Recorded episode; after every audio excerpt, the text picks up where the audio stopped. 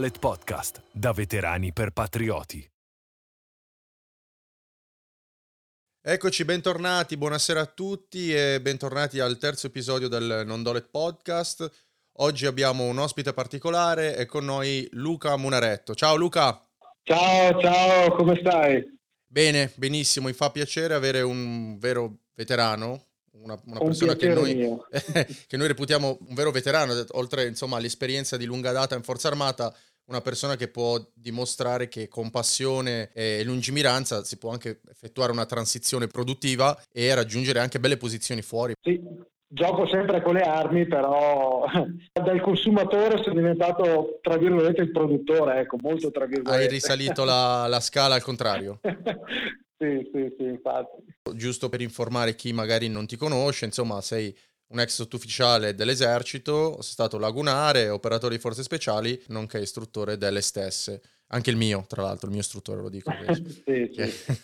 e poi, dopo insomma una bella carriera, hai deciso di passare a un'azienda che si occupa di armamenti. Sì, una, una delle più grosse al mondo, con 500 anni di storia. Beh, eh, lavoro fabbrica d'armi Pietro Beretta, provenendo da una realtà dove conosco molto bene, conoscevo e conosco molto bene il mondo dell'utilizzatore finale mi sono reinventato, diciamo così, usiamo questo termine, eh, nell'industria della difesa, perché Beretta comunque fa parte anche di un enorme consorzio che è Leonardo, quindi un po' tutti insieme si lavora per quello che è comparto difesa italiano ma anche internazionale. Molto bello che abbiano scelto una figura come la tua che in realtà ha un'expertise concreta, no? pragmatica e l'abbiano messo là e non abbiano preso magari le solite figure scelte per convenienza, insomma loro hanno determinato che tu avessi un'utilità reale per l'azienda in relazione all'esperienza che hai fatto in Forza Armata. È stata una scelta molto intelligente secondo me.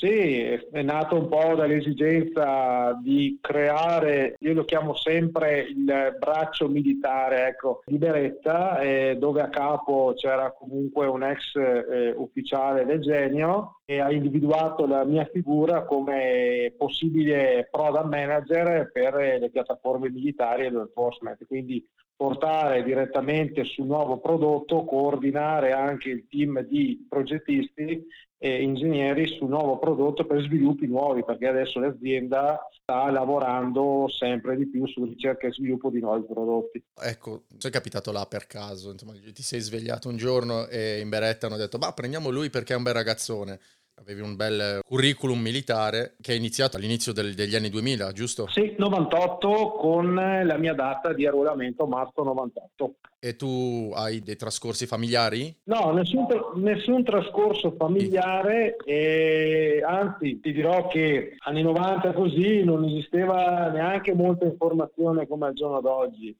e ho fatto un po' tutto da solo, era la passione, la curiosità e la passione. Non hai googolato non un reggimento? No, per... no, anzi non sapevo neanche chi fossero. L'ho scoperto per caso un giorno, però anche leggendo il nome non sapevo cosa fosse in realtà. E com- come l'hai scoperto? E il nono reggimento l'ho scoperto un giorno, avevo 14-15 anni. Quando col mio datore di lavoro sono andato al Gran Premio di Imola a vedere la Ferrari, dove ho visto questo gazebo dove c'erano due paracadutisti cavolo, ho detto belli, massicci, grossi, imponenti. Io che già da piccolo ero mm. tarato per fare perché quei soldi delle paghette mi compravo le varie riviste tra comando, armi e tiro, specialisti, chi più ne ha più ne metta. Ah, avevi un, una passione naturale. Sì, l'ho sempre avuta per le armi, cioè per me anche prendere in mano un trapano era come prendere in mano una pistola. Cioè... Sai, di solito ti dice causa-effetto, quando qualcuno diventa un po', sai, magari un criminale, poi vanno subito a vedere se in famiglia aveva dei pregressi, un po' fanno la stessa roba con chi fa poi il soldato, vanno a vedere se in famiglia c'era qualcuno che lo ha stimolato come causa. In realtà no, te non c'entra niente, hai fatto tutto da solo. Sì, sì, anzi ti dirò di più che eh, in quel contesto dove comunque anche da civile io guadagnavo bene, anche se avevo iniziato a poco a lavorare, ma chi si arruolava era visto un po' come la persona che non aveva voglia di fare, perché c'erano, sai, la leva, tanti andavano in reparti abbastanza molto poco blasonati e di conseguenza c'era un po' sta nomea e invece io volevo fare quello. Io sentivo un C130 che passava, che poi ho scoperto che si chiamasse C130 leggendo i libri, però quando lo sentivo passare io sognavo sempre un giorno di essere a bordo, andare in missione o lanciarmi, capito? Giustamente non c'erano i contenuti media di adesso, no, cioè, no, no. avevate editoria specializzata in, in, quegli argomenti lì all'epoca. Ecco, e, e, si, e, si, leggeva tanto, ecco, io vedo la differenza, soprattutto anche rispetto al giorno d'oggi, che prima dovevi approfondire, leggere, approfondire bene un argomento per poi trarne le conseguenze e invece adesso è troppo alla portata di tutto e la gente si ferma subito alle prime due righe, non approfondisce, quindi c'è anche un po' di ignoranza al giorno d'oggi, si pensa, poi si rimane delusi invece è il paradosso di avere a disposizione tutte le informazioni del mondo certo. e poi o non ci vengono veicolate nel modo giusto, purtroppo, perché tante volte poi i sistemi di ricerca ti danno delle risposte che pensano che tu voglia ricevere, un po' è così e un po' la gente legge le prime due pagine che trova su Google e lì si ferma. Quindi devi sperare che non siano fake. Purtroppo è così. Infatti, ma è molto marketing al giorno d'oggi. Eh. Devi essere intelligenti a capire quando ti stanno raccontando una cazzata, quando ti stanno vendendo un prodotto. E io dico sempre, come succede da me, quando anche nei weekend la gente passa presso la mia struttura, mi viene a chiedere, ma io vorrei arruolarmi, ma vorrei... Io gli dico la realtà dei fatti com'è. Perché ci sono passati, ho seguito tutte quante le vicende, da delusioni professionali a anche invece comunque come sono diventato incursore, anche a un premio ecco, per la mia ostinatezza e volontà, dico sempre non è tutto rose e fiori, e sarà molta sofferenza perché la gente si ferma subito al primo problema. Invece non esistono problemi, i problemi sono occasioni travestite in abiti da lavoro. Bisogna lavorare e migliorare, i problemi possono essere occasioni, né più né meno. Io lo, lo vedo nei, negli allievi che tante volte ora hanno un po' una motivazione molto bassa, per cui gli basta quel minimo stress proveniente dall'esterno o quel minimo ostacolo per cui loro dicono ok mi sono fatto male a un ginocchio, qualcosa basta, per me è finita. Quello lo considerano il punto di arrivo, no? Quelli un po' più vecchi lo sanno, no? Sono tutti acciaccati perché poi in realtà si sono fatti o male o non sono passati al primo tentativo e quindi ci sono accaniti col doppio della forza per raggiungerlo perché ci tenevano. Ora non so come mai c'è un po' questa cosa di arrendersi facilmente. Eh, ma proviene anche molto dalla famiglia, dal contesto familiare. C'è troppo, la gente se chiede una cosa ce l'ha subito. Il social medesimo o l'internet ti fa avere la risposta subito la risposta che vuoi tu è non quella reale, quella che tu cerchi. Poi si trasmette la realtà dei fatti, invece arriva come una locomotiva lanciata a 200 km h eh sì, ti sbatti eh sì. in faccia la realtà, dove la realtà invece è fatta di tempo, molto tempo, di sofferenza e di vari tentativi anche andati a vuoto. Ah sì, noi sicuramente non stiamo qua insomma a indorare la pillola. Poi. No, noi diciamo la realtà dei fatti e poi automaticamente il tempo fa la selezione. Poi ovvio, non tutti possono fare il mestiere dell'incursore, dell'operatore POS-FPS. Il mio parere personale di questa cosa qua è che in tutto lo spettro di casistiche umane, no? poi tra la sconfitta e l'arrendersi e il puro fanatismo no? che guidano a determinati elementi, al centro ci sono quelli che poi ce la fanno, no? che hanno la passione, no? tra la sconfitta e il fanatismo dentro poi c'è sempre la passione. E te ci sei arrivato non perché qualcuno, perché pagasse bene, perché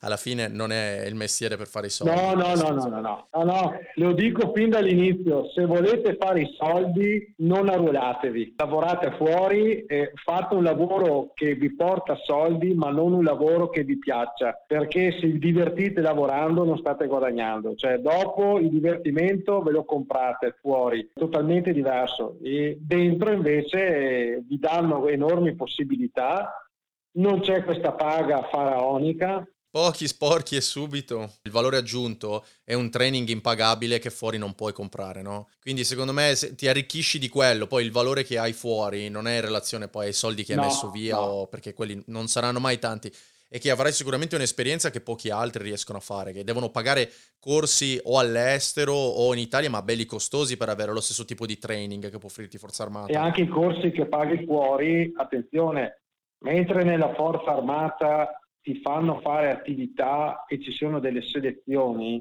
fuori tu paghi e hai, cioè nella forza armata o, è, o passi o non passi, punto e basta. Eh, va, va, meritato. Fuori invece tu paghi, anche se sei esimo, eh, tu porti a casa lo stesso risultato pagando, non è la stessa identica cosa, non viene fatta selezione, poi è il soldo che comanda. Senti Luca, ma tornando al gazebo lì, non hai presentato domanda in quel momento lì, quando hai visto i? No, no, no. Poi sono passati due anni, avevo sempre questa lampadina accesa dentro. Lì mi ricordo che mi lasciarono un opuscoletto in un pieghevole in A4 dove erano riportati i vari reparti della Folgore, in ultima c'era il nono reggimento, era il nono battaglione ancora, pensa te. Con questo incursore che si lanciava eh, da un C-130, e poi ho conosciuto questa persona che mi ha anche comandato. Sì. Dicevo, cavolo, io un giorno voglio essere come lui. Io cercavo di comportarmi bene nella vita fuori, evitavo brutte compagnie o altro, proprio per evitare di avere problematiche al momento dell'arruolamento, capito? Perché comunque era un periodo, sai, 14, 15, 17, 18 anni di sbandamenti, cioè le canne, la coca, le compagnie del cazzo, ah, sì. capito? Io ho sempre cercato di starne fuori, proprio perché non volevo che mi rompessero le scatole al momento dell'arruolamento, capito? E i tuoi che dicevano i tuoi genitori all'epoca? Mio padre era contrario, proprio per il discorso che ti ho detto prima, che chi si arruolava era un po' quello che si imboscava, tant'è che abbiamo litigato, io al lavoro sono andato di nascosto a fare le visite come volontario, perché ho fatto i tre giorni di leva, che si facevano i tre giorni una volta delle visite, e lì ho fatto la domanda e la firma di nascosto, avevo già 18 anni e invece andare al lavoro andavo a fare le visite, pensa a te, e, e tornavo a casa la sera e raccontavo una balla al datore di lavoro, una balla a casa e in ultima eh, quando mi è arrivata la chiamata di partenza per fare il RAV, che si facevano prima il RAV, tutto come USB, sì. eh, lì sono partito da oggi a domani. Immagina l'incazzamento del datore di lavoro che mi voleva lì, ma perché facevo il mio e casa che ha detto cavolo come vai via? Ma devi partire tra un anno. No no io parto tra un mese. No non puoi capire e tu cosa hai fatto? sei andato là? Bon gli hai dato le, le dimissioni? Io parto sì, per sì, tre anni. no gli ho detto così il datore di lavoro sempre stato onesto io eh. ah, okay. perché una volta si davano i, eh, i davi 10 giorni di preavviso 7-10 giorni. Io gli ho detto guarda ti cerco io uno valido lavoro fino all'ultimo giorno ti do, ti frutto basta, perché avevo tutte le, anche le ferie arretrate, non me ne frega niente, ho detto è una scelta mia, è giusto essere corretti con la gente perché te lo ritroverai sempre comunque la correttezza, sempre. Però è bello, insomma, hai lasciato un po' la tua comfort zone di un posto di lavoro, la famiglia e tutto quanto per andare a fare una roba. Prendevo tanti soldi a quell'epoca lì, sono andato, fa conto che io guadagnavo un milione e 400 mila lire, che sarebbero 700-800 euro di adesso, ma erano il doppio erano tanti soldi a un ragazzo di 17 anni, eh, 16-17 anni. Era uno stipendio di un, di un, adulto, di una persona avviata, insomma. Certo, lavoravamo come ninja, eh, però veramente... E per andare a prendere 80.000 lire al mese. Pensa a te che sono andato via con niente, con 100.000 lire che avevano dato, non avevo neanche i soldi per comprarmi le mutande, per dire. E lì sono entrato in questa realtà, una babele di dialetti, bellissimo, perché mano a mano che il treno scendeva, ed era la prima volta che prendevo il treno in vita mia, pensate. Non avevi mai preso il treno? No, perché non c'era necessità, cioè, cosa me ne facevo di prendere il treno? Ah, sei sempre rimasto nella tua regione? Eh, capito, stavo lì, se andavo in giro, macchine, no. non macchine, cioè il treno, che cavolo lo prendevo a fare. Insomma, scendendo verso Roma, sono andato a Sora, piano piano sta gente saliva, e mano a mano che questi ragazzi giovani di 18 anni salivano, se ne andavano anche le persone più, più anziane, così di età, fino a quando siamo trovati a Sora che ci hanno guardato in faccia che siamo noi. E lì è iniziata la mia bellissima avventura nella Forza Armata. Stupenda, stupenda. Eh, sei stato un po' spettatore di, degli ultimi vent'anni poi, no? Perché hai visto proprio la trasformazione della Forza Armata in, eh, in professionalizzata, te l'hai vista tutta? Sì, ho visto la trasformazione che mi è servita poi quando sono uscito perché ho visto un vecchio ITER, quello della leva, anche al nono reggimento, l'ho conosciuto il vecchio ITER, con spettri di missione che, dove avevi gente che aveva fatto la Somalia, erano comunque persone validissime, conoscevo anche qualcuno di leva che era dalle zone mie, paracadutista che era tornato alla Somalia molto flesciato. Eh, li conosco anch'io. I miei istruttori erano, avevano fatto comunque la Somalia e quindi capirai eravamo in mano a dei tagliagole, tra virgolette, capito? Ma no perché in Somalia avessero fatto crimini di guerra, eh, attenzione, era gente con le palle, gente molto rustica. Eh, si erano fatti una bella esperienza di combattimento, insomma, non era una vacanza al sole. Poi persone che magari non avevano neanche la preparazione psicologica a, alla quale si fa attenzione adesso. Sì, è vero. Adesso si fa tanta preparazione psicologica, però una volta era molto più grezza la situazione. Eh sì, ma c'è poco da nasconderlo, insomma, era, erano periodi diversi. Tutte cose totalmente diverse. E sotto certi aspetti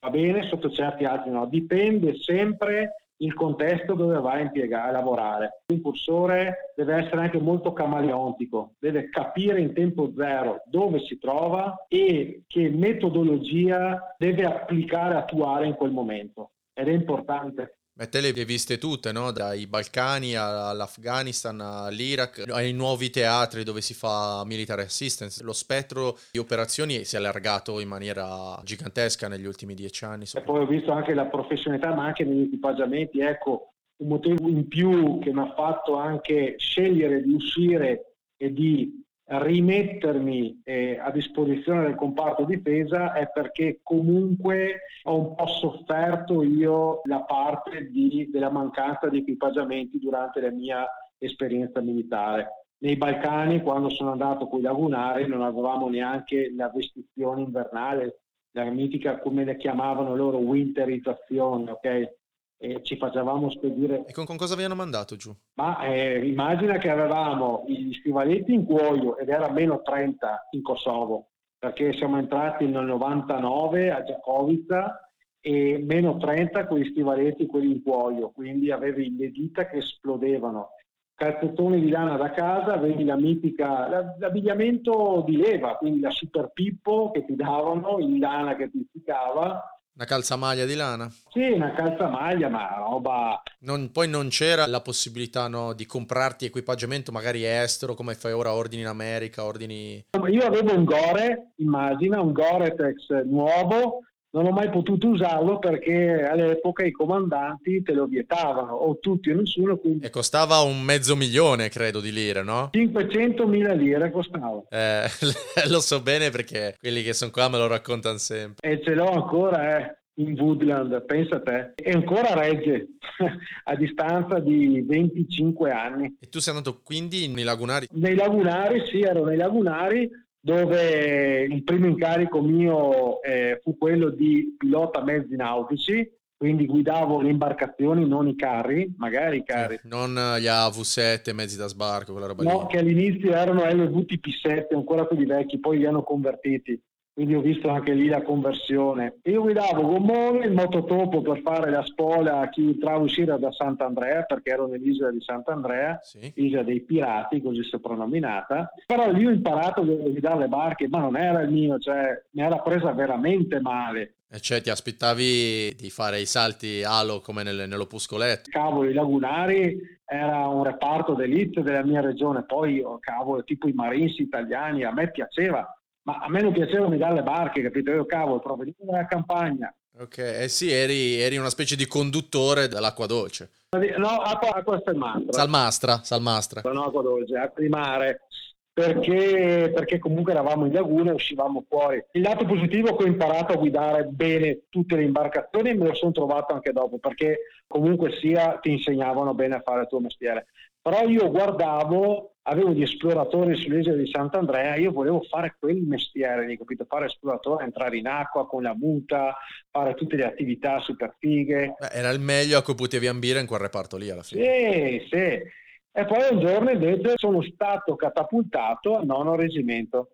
Ma perché questo? Perché sono stati dei colleghi che mi hanno visto che ogni altro giorno imprecavo, che non stavo bene lì e invece volevo fare tutt'altro perché la sera invece di piangermi addosso comunque andavo, avevamo una, un'area addestrativa e quindi andavo là ad addestrarmi per i cazzi miei, capito? Cioè non volevo, manca... mi guardavo in faccia, io vedevo un soldato, vedevo un conduttore di un'imbarcazione, senza nulla togliere, però non erano i periodi dell'Arican, non erano i periodi dei battelli che hanno adesso che sono fighi, capito? Era il periodo dei servizi, ripeto, erano a fine degli anni 90 c'era ancora la leva eh? certo. e quindi era un esercito non lanciato come adesso, eh? era molto diverso. Eh? Era uscita la domanda per andare a fare le selezioni per entrare al nono reggimento. anche il vice comandante di compagnia era un tenente che poi ho trovato in Iraq a fare il pilota di elicotteri. Ma pensa a te. Anche lui ha spinto a questo e niente, un giorno rientro dalla guardia in polveriera, come ero fatto tutto il capodanno, Natale e Capodanno, e mi dicono guarda che lunedì parti per andare a Livorno. A far che ho detto, vai a fare selezione per gli incursori, cioè, per aiuto incursori. Ho detto, ma state scherzando, avevo sei mesi di caserma, nessuno mi aveva spiegato come fare uno zaino. Non sapevo niente di niente tranne quello che avevo letto del civile. Eh no, poi non è che ci fosse sto materiale in internet a consultare e soprattutto, ci tengo a dirlo, non vi davano le prove fisiche, no? Avevate già tutto l'iter, come ora che più o meno lo trovi già pianificato? Sorpresa! Non sapevo neanche dove era la Vannucci a Livorno, pensa te. Ho preso il biglietto siamo partiti giù così, con tutto quanto. Abbiamo abbandonato la caserma con tutto, sembrava che non tornassimo più. Ho detto, boh, capito, 18 anni così, mai visto il mondo. Arrivi là, e, e, lì è iniziata l'avventura, non sapevamo niente, ma nessuno si era neanche preparato, capito? Ero io e altri lagunari, immagina che siamo arrivati a Livorno, a Pisa, sì. siamo andati alla base a mare di notte. Sì. Lo diciamo per quelli che magari non sono addetti ai lavori, che il reggimento ha una base dentro una riserva protetta ed è tra la terra e il mare, insomma, si chiama base a mare per quello. La casa degli incursori, diciamo, sì. è la nostra casa dove siamo nati tutti, in fin dei conti. I barchini li hai ritrovati lì? Sì, bravissimo. Abbiamo trovato anche delle barche che avevamo ceduto al nono reggimento. Ah, ecco dove sono finiti.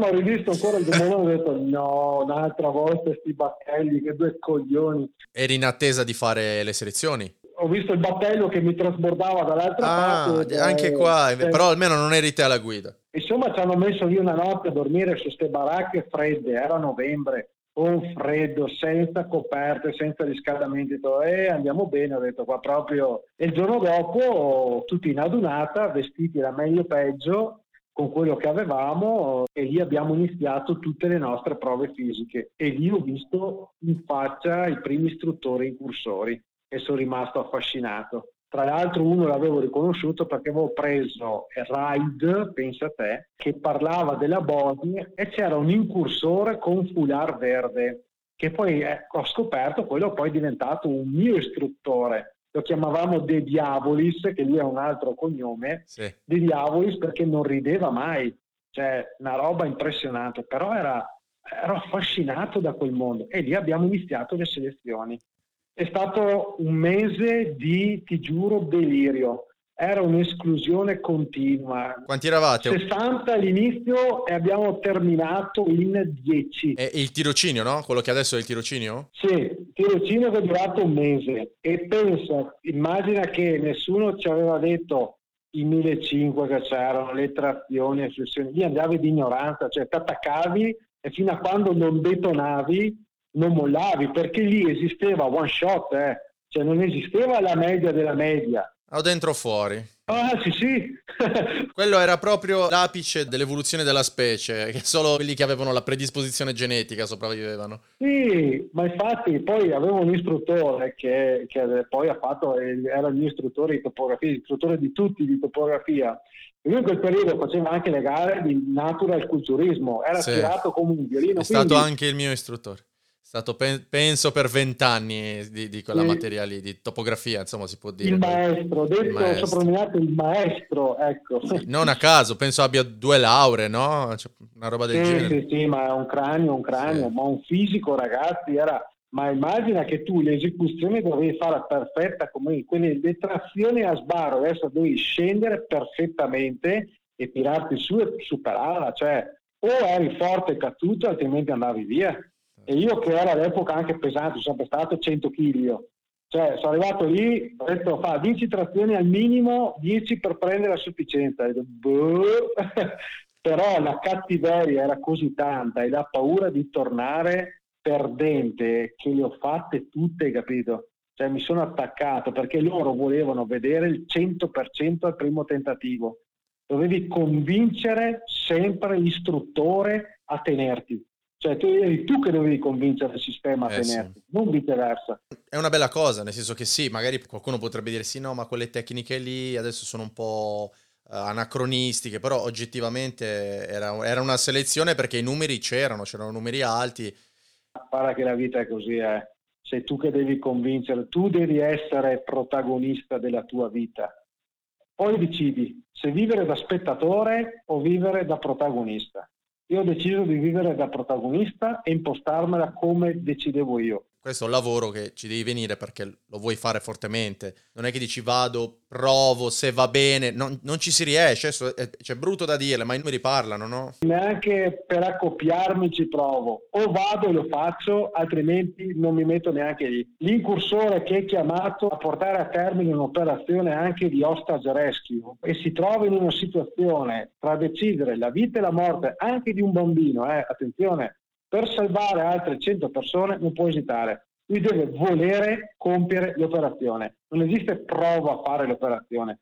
Tu devi volerlo, punto e basta, con tutti i pro e tutti i contro. E lì il messaggio che deve scorrere nella testa di chi ha intenzione di intraprendere quella realtà. Devi volerlo, punto e basta. Devi convincere chi è dall'altra parte a tenerti, altrimenti non fa per te, ti fai del male e fai del male a altra gente, soprattutto. Io penso che alla fine il, il meccanismo sia rodato in 50 anni di selezioni e di formazione, per cui io lo vedo ora, man mano vengono eliminati tutti, no? chi prima, chi poi, quelli che non ci credono veramente, eh? poi il, il, sistema se ne accorge prima che arrivino in fondo e non ce la fanno. Ma ti ripeto, chi non ce la fa no, non è una sconfitta, eh saranno bravi operatori in altri settori, eh, perché attenzione. È anche magari una questione di tempo, no? Che non è il tuo tempo. Tanti che conosco io non erano fisicamente pronti, psicologicamente pronti, gli è servito un po' di tempo per maturare, hanno ritentato e ce l'hanno fatta. Allora, io ti faccio il caso mio. Io da caporale, quando ho iniziato la mia avventura, ah, a topografia, a fine, quasi a metà, sono stato buttato fuori. Eh. Ah, quindi sei fatto un annetto? Ho fatto sei mesi, io fa conto. A topografia era subito? Era 80 aiuto guastatore e poi iniziava tutto l'iter. Però io sono stato buttato fuori perché non avendo metodo di studio eh, non ci arrivavo, c'è poco da fare, cioè, mica mi sono vergognato. Era un toro, però l'incursore non è solo fisicamente l'incursore, è anche la testa, cioè un insieme, devono andare a pari passo. Poi magari il fisico te lo costruiscono, serve arrivare lì, essere dei draghi e poi non essere in grado di fare uno più uno. Perché l'incursore va valutato anche sotto l'aspetto psicologico e anche conoscenza. Io non avevo il metodo, ma hanno cacciato, ok? Ho pianto tanto, sì, perché l'ho vista come una delusione, ma in fin dei conti non mi sono abbattuto perché rientro ho fatto altro, sono diventato esploratore anfibio, bellissima esperienza con dei sottufficiali coi controcoglioni che mi hanno ripreparato a ritornare dall'altra parte. Infatti io il corso anfibio al nono l'ho volato, perché tutto quello che si faceva nel reparto eh, acquisizione dei lagunari era quello che ho trovato dopo. Cioè non è niente di perso. Non è mai tempo perso quando hai imparato qualcosa quelli che arrivano qui eh, al reggimento, insomma, a determinati reparti, magari di punta della Forza Armata, e pensano che sia tutto Call of Duty. Ecco, noi ci teniamo sempre a dire che no, buona parte del lavoro è studiare, imparare procedure, eh, avere una cultura continua, aggiornata. Cioè, Bravissimo. È, è molto testa, eh. anzi ora ti direi è quasi più testa che fisico, perché anche per la parte, lo standard attuale, loro ti danno uno standard di ingresso, per cui quelli che arrivano preoccupati, loro ti dicono ok, questa è la riga, devi avere almeno questo. Per il resto ci sono persone che ti preparano, quindi vieni seguito, vieni portato a uno standard più elevato. Adesso ovviamente i tempi sono cambiati ed è più un formare che un puro selezionare, no? Perché se uno manca quel poco per raggiungere uno standard elevato, perché magari nel tuo caso ti serviva studiare ancora un po', immagino, o imparare una tecnica eh, di apprendimento specifica? Istruttore comunque, quando io, perché l'ho fatto anche da istruttore, quindi io, io ho, tras- ho, fatto tutto al nono reggimento, c'è poco da fare. Istruttore ha anche un dovere morale, punto primo, su chi mette sul terreno.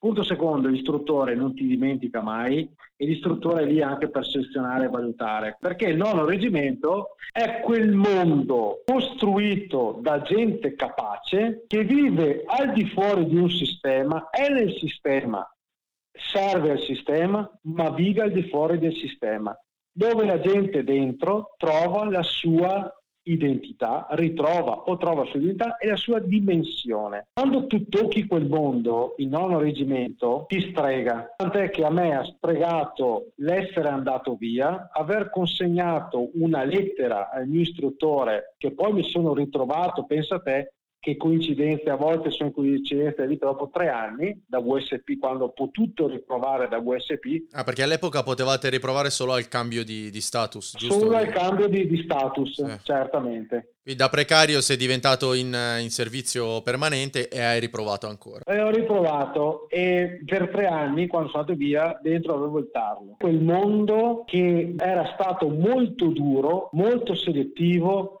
ma sarà un po' un masochista, ecco, mi piaceva, mi piaceva ritornare lì e ritornare tra quelli che per me erano i migliori soldati.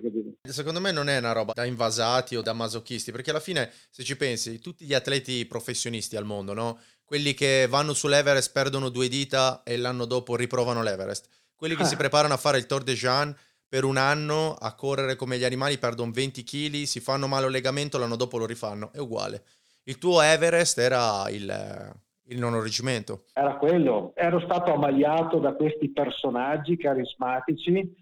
In missione all'estero, mi ricordo adesso in pensione, c'era questo aiutante altoatesino che correva in inverno, che c'erano meno 20, meno 30, questo correva pantaloncini corti e canottiere, dicevo, minchia, ma è un super uomo, questo era Superman. Perché? Perché io e un altro collega che adesso è, ancora in servizio, ex collega scusa che è in, servizio, sì. noi ci allenavamo a fare le zavorrate in missione attorno alla caserma perché c'era il tarlo di ritornare, capito? Sono delle corse con lo zaino, lo diciamo perché l'audience è variegata e quindi... Perché noi ci parliamo e ci capiamo, eh, però dopo aver fatto due episodi hanno iniziato a dirmi eh, ma avete un linguaggio un po' troppo tecnico perché poi l'audience varia e se dite quello allora dobbiamo cercare eh, di spiegare. Ma ascolta, non, non devono rompere i coglioni, e devi subito, anche se non te lo dicono direttamente, ma devi essere così sgamato da arrivarci da sole, capito? È quello che vuole anche il nono reggimento, gente sgamata che in tempo zero deve capire chi è davanti. Quando sono arrivato io, la, hanno, la prima cosa che mi hanno detto è voi provate ad essere dei figli di puttana, nel senso, se fate le cose onestamente finché lo ritenete opportuno, se la via convenzionale non funziona e volete aggirarla, l'importante è che noi non ce ne accorgiamo. E quello io mi ricordo, eh, mi ricordo quando me l'hanno detto ed è secondo me stato un insegnamento onesto ed, ed, è fantastico. Chi te lo direbbe al lavoro? Se, se non riesci con, uh, con, con, le tecniche convenzionali, prova quelle non convenzionali. Non te lo direbbe mai nessuno. Io lo vedo dal mondo del lavoro civile, ti li bevi tutti se vuoi. Eh. Cioè, quella scuola di vita del nono reggimento ti insegna veramente a essere un figlio di mignotta patentato che quando serve ti senti tranquillo, ma appena puoi per portare a casa il risultato vai giù di brutto. Devi sempre essere no, al top, va bene. Poi ci sarà un momento però dove essere al top, esserti addestrato, esserti preparato. Ci sono delle situazioni che vanno fuori dal tuo status e devi improvvisare, no? Che altrimenti da sole non si risolvono. E quindi eh, tu sei diventato operatore nel... Incursore sono diventato nel 2004. Ho fatto l'iter e tutto quanto, poi sono diventato incursore. Avevi già un bel bagaglio di esperienza sulle spalle, insomma, erano già sei anni. Sì, avevo già fatto la mia esperienza nei lagunari, due missioni all'estero, in Kosovo e missioni di peacekeeping. Eh. Quindi, però, diciamo che già qualche schioppe, una prima schioppettata l'avevamo presa su a Giacovica lì. Sì. E poi eravamo su a Mitrovica quando ci avevano, mandati su per uh, a supportare la legione straniera in questa cittadina e lì tiravano di brutto quel 20 mm in mezzo alle case. Sì? Cioè, c'era la paura, però sei giovane, va bene tutto, capito? Quindi era un po' una vita avventurosa. Quando rientravo a casa a fine settimana che vedevo i miei compaesani, i miei coetanei vivere le loro vite, dicevo ma cazzo, non vedevo l'ora che arrivasse domenica per ripartire, capito? Cioè... Eh, io mi, mi, sento un po' sempre come la buona parte, buona parte di noi, insomma, sempre un pesce fuor d'acqua, poi quando ti relazioni a persone che hanno problematiche che sì, per carità va, va benissimo, ognuno ha i suoi problemi, poi giustamente ti dicono no, ma sai, il mio problema è che è venuta giù la neve, che cazzo mi sono fatto tardi al lavoro perché c'era la neve e ho dovuto cambiare una ruota sotto la neve. Quello è, quello è il suo problema eh, tremendo del mese, poi a me viene sempre quel sorriso di dire cazzo avessero provato metà dello schifo che hai dovuto... Sì, ma infatti poi ognuno ha il suo metro, il nostro metro è sempre stato un metro molto lungo, eh. quindi non ci soffermavamo all'inizio ai centimetri, noi andiamo giù a spanne a metri proprio. Insomma si può dire alla fine poi il reggimento tende a, a dare la libertà poi a ognuno di specializzarsi in, nella materia che più lo vede preparato o che semplicemente gli piace, no? quindi ci sono quelli che lo possiamo dire, insomma, non è un segreto che sono atleti fuori di arrampicate, alpinisti, abbiamo anche dei tiratori campioni, insomma, di un certo livello, e poi chi si sente la vena nel diventare istruttore, perché non è un, un mestiere che ti possono attaccare addosso, no? Ci sono studi e studi e corsi sulla pedagogia, sullo studio del, dell'insegnamento ed è anche un po' una cosa uno, per cui uno deve essere portato, no? Non basta essere invecchiati in un ruolo per avere la capacità di insegnare la materia, no? Deve esserci anche una predisposizione. E te ti sentivi di diventare anche istruttore, no? Sì, allora a reparto la mia, chiamiamola un po' predisposizione a quello che comunque so, andavo a fare come incarico primario perché l'operatore è multitask, ecco. Eh sì. Il bello di quelle, di quelle, unità del nono reggimento. Il primario mio era Breacher, quindi io mi, mi occupavo di tutta la parte esplosivistica sì. per entrare, aperture, barchi. Quindi eri specializzato in esplosivi? Sì, in esplosivi e di conseguenza ho potuto ampliare la mia conoscenza in quella realtà che comunque erano gli anni di cambiamento del nono reggimento e quindi hanno iniziato ad arrivare anche aziende internamente a proporsi nuovi prodotti perché le esigenze operative richiedevano sempre di più, poi piano piano arrivava la problematica reale del terrorismo. C'era bisogno di proteggere il personale, certo. cioè, è stata la prima volta dove c'era un'esigenza concreta di armarlo e proteggerlo, perché adesso è brutto da dire, ma eh, in quegli anni lì c'era, c'era l'Afghanistan, c'era l'Iraq, c'erano perdite in misura di, certo. di uomini e quindi la Forza Armata ha detto no, fermiamoci un attimo, bisogna aggiornare le protezioni, gli equipaggiamenti e anche il training del, degli operatori. Bravissimo, siamo partiti con tutto, dai fucili d'assalto alle ottiche, ai visori e lì ho potuto provare una moltitudine di equipaggiamenti, armamenti che poi adesso si assomigliano tutti. Però immaginate all'inizio non c'era neanche tantissima conoscenza, abbiamo dovuto correre in tempo zero e reinventarci, quindi passare da una realtà, da un, uno spettro di operazioni che era, era la Bosnia, poi Timor-Est, a, a trovarci catapultati con eh, il primo COST in Afghanistan e poi Iraq, missione Sarissa e poi ritorno con TF-45, la mitica TF-45. È cambiato tutto in 15 anni. Mi riferisco alle, sia alle tattiche che agli equipaggiamenti. Insomma. Sì, perché era iniziato a comparire nel gergo di tutti il joint combined, sì. quindi tutte le operazioni joint, non sapevamo all'inizio cosa fossero e invece ci siamo trovati a operare internamente e abbiamo visto che avevamo dei problemi a coordinarsi tra noi Marina, GIS ad esempio e Aeronautica e abbiamo dovuto standardizzare le procedure. Erano operazioni interforza armata. E anche con unità straniere, esatto. quindi anche solo le comunicazioni radio, ragazzi, gli apparati radio, tutto quanto abbiamo dovuto in tempo zero, in tempo folgore, come si dice, sì. eh, imparare e non c'era tempo perché lo Stato, la nazione ti richiedeva, richiedeva la tua professionalità a migliaia di chilometri di distanza da casa. È una cosa che avviene ciclicamente. No, finito poi la, il vostro Afghanistan, il primo Iraq, c'è stato poi l'Afghanistan, poi di nuovo l'Iraq e adesso stanno continuando a cambiare, poi cambiano le generazioni, ma è sempre tutto un correre dietro alle tecnologie, correre dietro alle procedure, eh, sì. uno valuta la minaccia, no? Sai, tutta una roba un po' che varia nel tempo e gli operatori sono lì, poi il mezzo umano che deve continuare a, ad evolversi per limitare le perdite, perché di questo parliamo, no? cerchiamo di, di, di, portare avanti gli interessi del paese limitando poi le perdite umane. Sì, perché il nemico peggiore per l'essere umano è l'essere umano. eh è.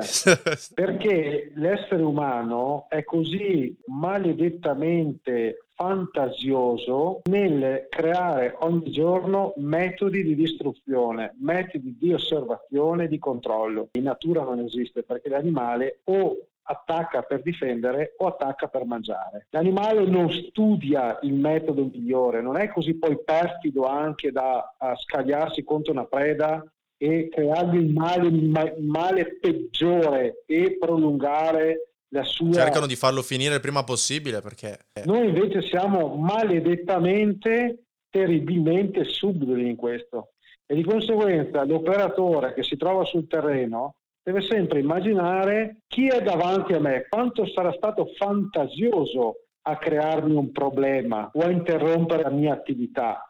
Cioè non è semplice perché la tecnologia poi... Adesso è tremendo, adesso la tecnologia sta dando insomma, ai teatri operativi, parlo dalla parte nemica, delle possibilità senza fine, che anche difficoltà a contenerle perché il mercato asiatico produce tra droni, telecamere, visori, camere termiche da quattro soldi, prima non c'era la possibilità di averle, in Afghanistan dovevano rubarle o attaccare qualcuno per avere visori notturni, ora li comprano in Cina. E... Ma sì, ma è praticamente la Cina o altri paesi dove tutti si riforniscono e poi cambiano il nome e siamo a posto. Eh. eh ne, sai, ne sai qualcosa di questo mondo. Eh.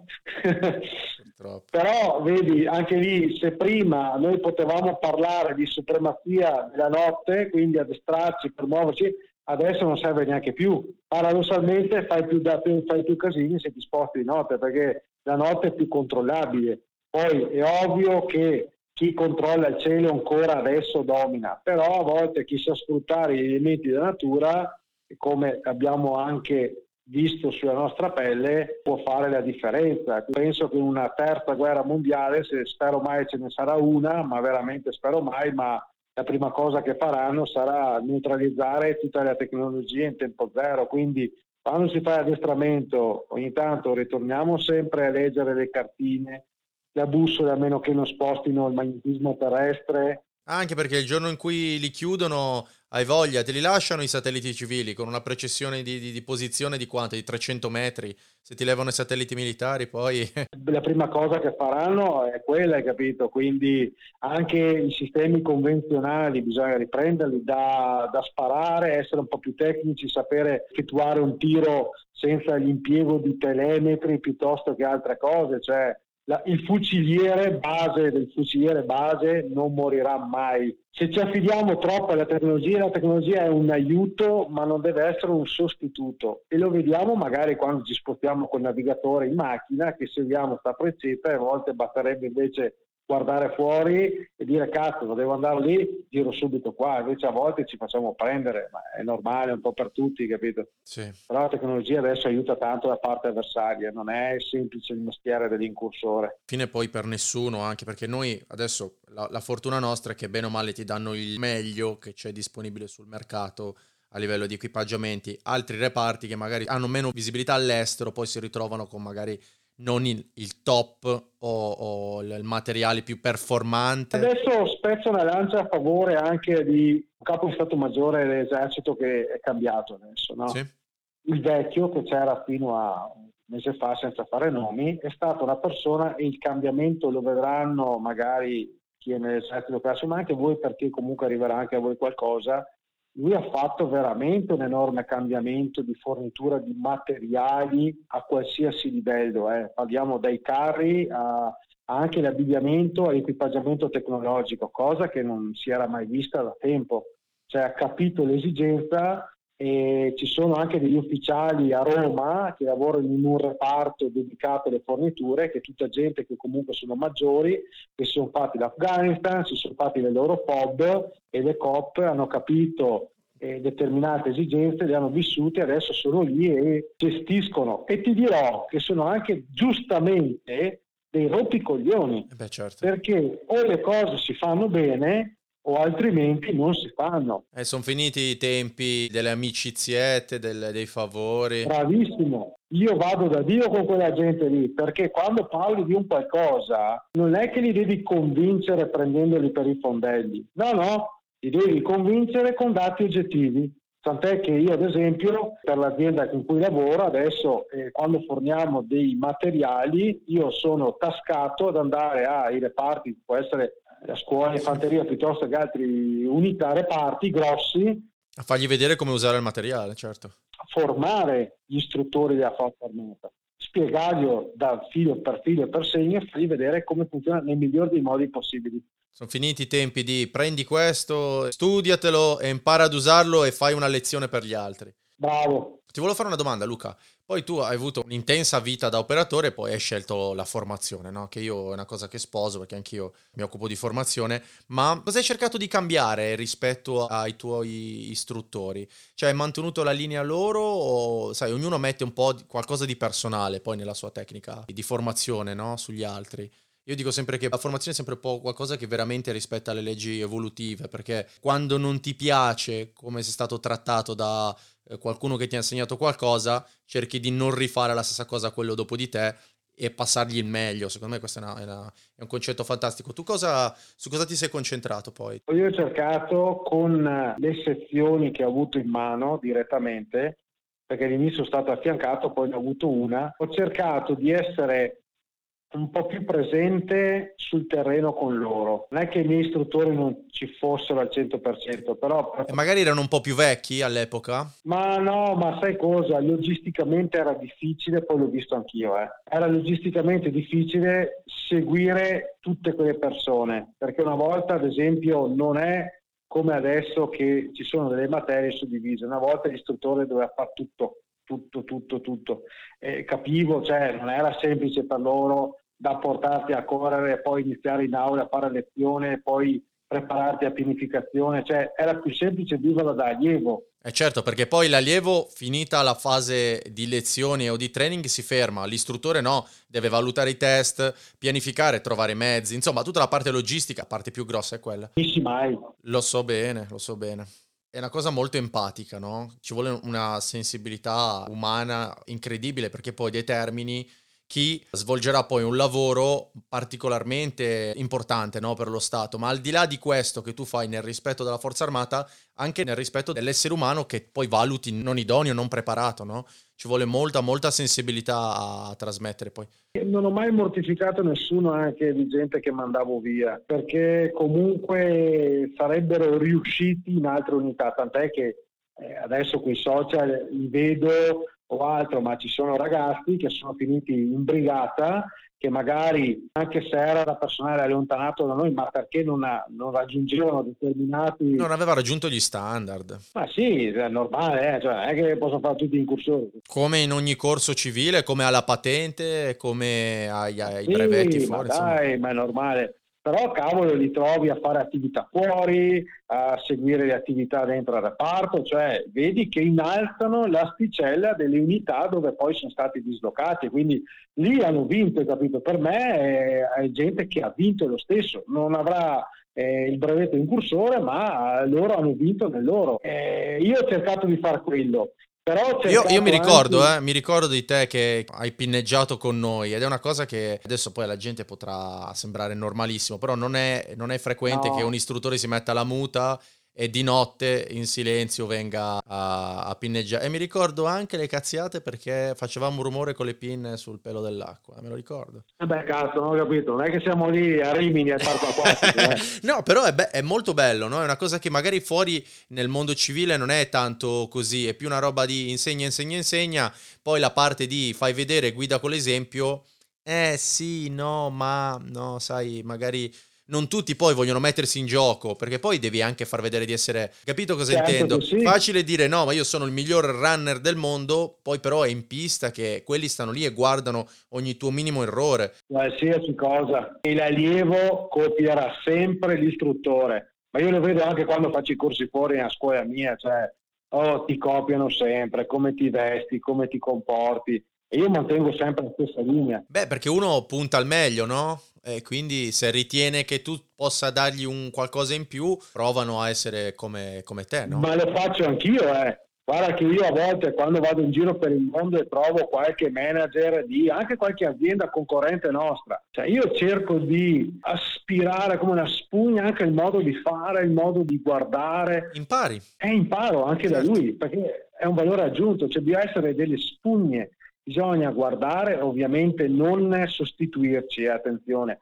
mantenere la nostra personalità, ma prendere di tutto. Io con gli allievi facevo questo, o mi sono preso tante responsabilità gratuitamente che non mi competevano, perché i miei ragazzi, soprattutto anche la sezione di, adesso mi è congedato, di Turconi, di Michael, sì, sì. che comunque mi ha dato, quando ho saputo che è stato premiato e lui è stato un mio allievo, e già si vedevano i cavalli di razza, erano un po' tutti di razza anche in quella sezione di eh, li vedevi. Sono dei bei torelli, eh. È capitata una sezione di bei ragazzoni grossi, eh. Erano due coglioni ogni volta perché ti mettevano alla prova, no? così figli di puttana che continuavano a rompere i coglioni, quindi doveva arrivare nostra preparato di più. Sono come i bimbi con i genitori, no? Che eh, tu non puoi dire a tuo figlio non bere, non bere, non bere e poi eh, bevi te, no? Loro guardano sempre la debolezza, è così, l'allievo fa quello. Poi li studiavamo anche quando uscivano entro settimana, che andavano in qualche locale lungo la costa di, del Pisano e ora uscivamo anch'io e il collega mio e li guardavamo perché a me piaceva guardarli anche come si comportavano fuori, capito?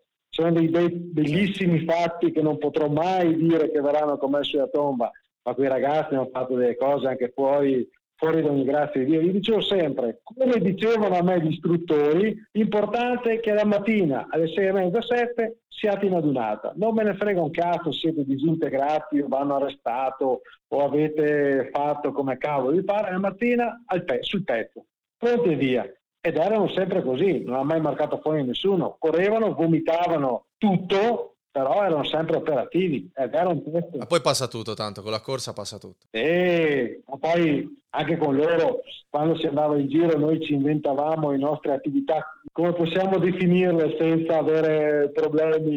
Eh, alternative, no? Perché poi è sempre tutto molto fantasioso. Eh, itineranti, non autorizzati dalla forza armata, ma itineranti, sempre tenendo presente cosa, ovviamente, la cornice di sicurezza, eh, perché le cose si possono fare se sono ben calcolate, attenzione. Io continuo sempre a fare cazzate in giro per il mondo, però cerco sempre di farle con una cornice di sicurezza, non lavoro mai al limite, perché c'è sempre un figo. Se un figo fino a quando sei sopra, quando cadi le paghi tutte. Eh. Però hai capito, piano piano stava venendo avanti delle imposizioni, ma non da reparto, eh, perché il reparto ha sempre coperto tutto e tutti. E te come mai hai deciso di... sei diventato vecchio, ti sei sentito vecchio per fare un lavoro per giovani? Sì, vecchio, decrepito.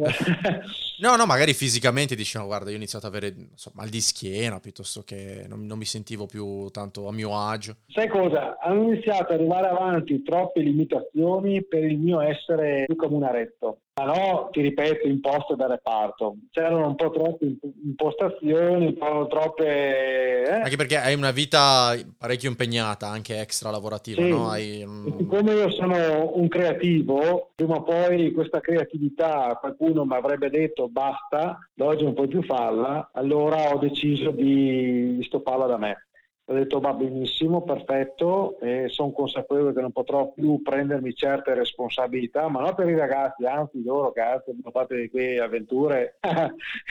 Numero uno, ma perché gli istruttori con me facevano così, cioè io vivevo con i miei istruttori, capito? Io vedevo, pendevo dalle loro labbra e io ho sempre voluto rivestire quel ruolo e magari ce l'ho anche fatta e non lo so, eh, questi saranno i miei ex allievi che magari ascolteranno e potranno dirlo, non mi interessa neanche, io penso di aver fatto il mio. Però è arrivato il momento di dire ok, perché questo?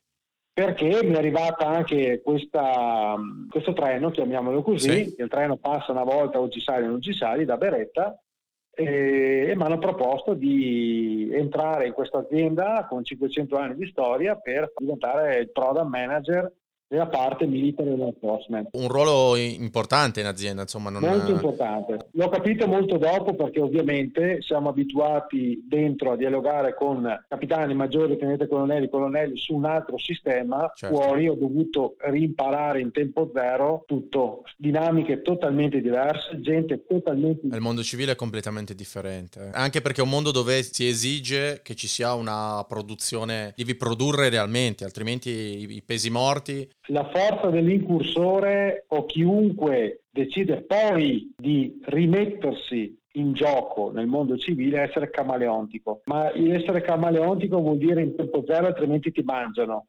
Perché il camaleonte cambia il suo camouflage proprio per sfuggire dalla minaccia. E devi essere in grado a fare quello. E il nono reggimento è la scuola di vita che ti insegna a fare questo. Il reggimento lo sai com'è, no? Ti, ti buttano da una parte del mondo, ti dicono, bene, adesso hai questi 100 uomini di, da addestrare di cultura e lingua differente dalla tua. E nel modo migliore devi addestrarli o devi preparare, devi fare uno scambio o preparare una lezione in un'altra lingua. Sono cose che se non ti abitui poi porti il tricolore sul braccio, rappresenti il reggimento e la nazione. Quindi non vuoi fare figure di merda, no? Permettimi il termine. Bravo. Ti sei abituato e dici no, io rappresento questa bandiera qua e devo farlo al meglio all'estero, anche perché poi gli stranieri ti guardano, tutti gli altri ti guardano e hanno delle aspettative, no? E tu alla fine questa cosa te la sei ritrovata anche fuori. Sì, soprattutto, soprattutto io dirò che fuori ho dovuto ripartire da zero. Io mi ricordo che quando mi sono congelato, non ho nessun problema a dirlo, ho pianto tantissimo. Ti è pesato tanto? Tantissimo. E se ti piace il lavoro che fai, secondo me andare via è una roba, è una roba tremenda. No, è pesante. Andare via dal nono reggimento è stato veramente pesante. Non avrei mai pensato, ho pianto tanto, mi è durata, penso, lo sconforto una settimana. Perché è difficile da capire per un civile, no? Non hai cambiato lavoro da un'azienda della tecnologia a un'altra azienda della tecnologia. Cioè è cambiato completamente settore. E in un mondo dove, che poi è, è, parecchio elitario, chiuso e non molto inclusivo, il nostro, questo qua di operatore, ti sei trovato in tutt'altro dove fanno tutt'altro, con strategie, metodi e, e persone differenti. Ma poi sai cosa? Abbiamo sempre visto, la vedi anche te, hai la fortuna, vi dico, hai la fortuna di vedere la bandiera di guerra del nono reggimento. Eh, io quel giorno sono andato a salutarla ed è stato duro perché era una bandiera di tradizione, una bandiera dove gente c'è morta e salutarla e dire domani io non avrò più le stellette è pesante. Forse la, rende, la gente non se ne rende conto che è in servizio, ma quando, dico anche a te che comunque un giorno andrai in pensione e ti congelerai, quando tutto quello che è scontato dopo non sarà più così, eh perché quando non potrai più indossare, io non ho più indossato una mimetica queste vette, ce l'ho a casa, eh. ho il basco ancora quello amaranto, non ho quello verde io. Sì. È dura non, non, non, guardarci più allo specchio e vedere le stellette. È veramente dura per un uomo di Stato che ci ha sempre creduto. Uno potrebbe dire, eh cazzo, potrei restarci, no. No, perché secondo me c'è anche un, un tempo per ogni cosa, no? Poi colora il tuo tempo. Io ho scelto di servire lo Stato da fuori. E lo sto servendo ancora, eh perché eh guarda certo. che dopo un mese che mi sono congedato io sono rientrato al nono reggimento con un nuovo progetto, ok? Certo. Che si stiamo portando avanti. Sono andato davanti al capo Stato Maggiore dell'Esercito 4-5 mesi fa a parlare insieme di questo nuovo progetto, c'erano anche i vertici del Conforso e del COPS. Sì. E mi sono sentito, io mi sento sempre in famiglia quando vedo loro. E parlando proprio con lui, così, perché poi quando sei dentro è un, un rapporto con i generali. Quando sei fuori c'è il massimo rispetto ma è un'altra tipologia di rapporto, ti vedono in un modo diverso. Beh, certo, certo. E parlando con loro effettivamente diceva questo generale, grandissima persona, come anche il ministro della difesa di adesso, eh, uh-huh. attenzione, che non si fa tanta pubblicità, ma guarda che lui è una persona che capisce tutte le problematiche. Eh. Effettivamente ci sono un paio di persone che ora hanno una particolare attenzione. Bravissimo, è una persona veramente, veramente che ci ho parlato insieme e conosce le esigenze della forza armata. E non è semplice, eh trovare gente così preparata, perché a domanda andava su risposta. E ho detto, benissimo, posso servire la bandiera anche l'esterno, anzi miglioro quello che io ho sofferto negli equipaggiamenti e tutto, lo posso migliorare d'esterno. Anche perché guarda che sei un valore aggiunto non solo per l'azienda che ha scelto di prendere la tua esperienza e giustamente fa- farla sua, no? Ma soprattutto te lavori per noi, perché tu produci una roba di qualità perché sai e l'hai provato sulla tua pelle, come funziona quando le cose sono fatte male. Ovvio che i cambiamenti non ci possono essere da oggi a domani Immaginate quanto siete nella forza armata, immaginate gli stanziamenti, poi il Covid, che adesso è subentrato il Covid, sì. poi l'Italia è un paese un po' ostico per determinate cose, però guardate che i cambiamenti sono in atto, eh. cioè non pensavo neanch'io, cioè, non sto parlando perché sto leggendo un copione, ma vi dico le cose come sono e sono a fine mese andrò a Roma, se Covid permettendo, e lì è un inizio, un inizio, è un cambiamento di tante altre attività che ho già fatto per la Forza Armata, quindi tante volte le sfere, quelle in alto, non si percepiscono no? per chi sta ai gradini intermedi e, e, non c'è mai la visione di insieme del, dell'operato della parte alta, no? per sapere che in realtà poi ti dicano no, in realtà tengono in considerazione tutte le, le necessità, è bello. Fidatevi che la gente che adesso sta gestendo determinati settori nella forza armata vi dico che è gente che viene, si sporca le mani, vogliono capire, vogliono essere partecipi di tutte le attività. Non esiste un sistema, ma sì, vediamo, no, no, rompono le scatole o dove gli viene raccontato qualcosa, perché poi era così, no? Qualcuno andava lì e, e se avevano le robe di terza mano, le informazioni di terza mano. No, no, adesso non gli racconti più cazzate, anche perché sai cosa? E ormai sono tutti quasi pari grado, pari età e tutto. Si chiamano anche tra colleghi che sono nell'FS e ti dicono ma, ma l'ho raccontata sta roba. Un attimo, e una volta non succedeva così. No, ora c'è informazione a tutti i livelli. Sai anche... cosa? Serviva questa mentalità vent'anni fa. Eh, ma ogni, ogni, epoca ha i suoi cambiamenti e ci sta che abbiamo, ci abbiamo messo vent'anni in più, e però ci stiamo arrivando, no? Eh, se ci fosse stata vent'anni fa adesso saremmo... Al passo coi tempi. Uh, alla grande, però dai. Ascolta Luca, ma te ne vai in giro per il mondo, non è che ti è cambiata tanto la vita, ti mandano un bel po' a rappresentare la bandiera, no? Giro, giro più adesso di prima. E come la vivi questa cosa qua di girare e non avere più le gerarchie, non avere più le pianificazioni e vivere un po' da, da civile? Com'è? Che idea c'è all'estero di noi, degli italiani? La gerarchia esiste perché giustamente nell'azienda io devo sempre fare riferimento. No, parlo quella estremizzata nostra, dove devi chiedere anche di andare. A volte io sono sempre all'interno di un'istituzione, a volte mi sposto anche da solo, perché comunque mi danno anche la fiducia di spostarmi da solo. Però vi dico e ti dico che noi italiani, io mi presento sempre come comunque con il mio carico, col mio job title, però noi italiani, e poi ovviamente dico sono stato nelle forze speciali per vent'anni, quando dici così cambia totalmente. Non vedono un civile classico, ma vedono cazzo, uno delle forze speciali. La roba l'ha usata. Certo, ma poi ti chiedono le esperienze che hai avuto e aumenti ancora di più di importanza. Io mi trovo ad esempio a fare formazione sul prodotto, mi trovo a fare ad esempio in qualche tender, in qualche gara, il test sul terreno del prodotto. Quando vedono che maneggi in un certo modo determinati armamenti, equipaggiamenti, ma anche la concorrenza trovata in mano, eh, perché quando sei lì dopo... Provi un po', no? Dopo ti conosci, eh, certo. a sera ci vai anche a mangiare una pizza insieme, quindi non è che di queste cose. Poi trovi che l'ex KSK piuttosto che l'SIS o il SIL e quindi poi con Bricola si rinchiude no, davanti alla birra. Però vedi che i livelli sono uguali per tutti. Quindi sai cosa io penso? Voi incursori ormai non sono più incursori non vi rendete conto realmente del peso e del valore che avete perché io non lo facevo da incursore non mi rendevo conto che per me era una normalità ma invece cazzo non era una normalità tutto quello che facevo, cioè lanciarmi da un aereo, eh, fare un'inserzione anfibia, eh, guidare tutti i veicoli, sparare con tutte le armi, usare tutte le armi. Pianificarti le operazioni in autonomia, che poi è una cosa di cui non si parla Bravissimo. mai, ma noi ci pianifichiamo da soli le operazioni, no? Io mi pianifico tutto in autonomia, quando vado in un paese nuovo, io passo le sere a pianificarmi tutto, io mi guardo la cultura, mi guardo i luoghi, mi guardo dove cavolo andrò a dormire, tutto, tutto. Sempre per quel principio lì, no? Che sei stato formato a non fare brutte figure, insomma, insomma di quello Bravissimo. parliamo. Punto primo, sempre i piani di contingenza aperti. Ti fai travel security da solo? Ah, sì, sì,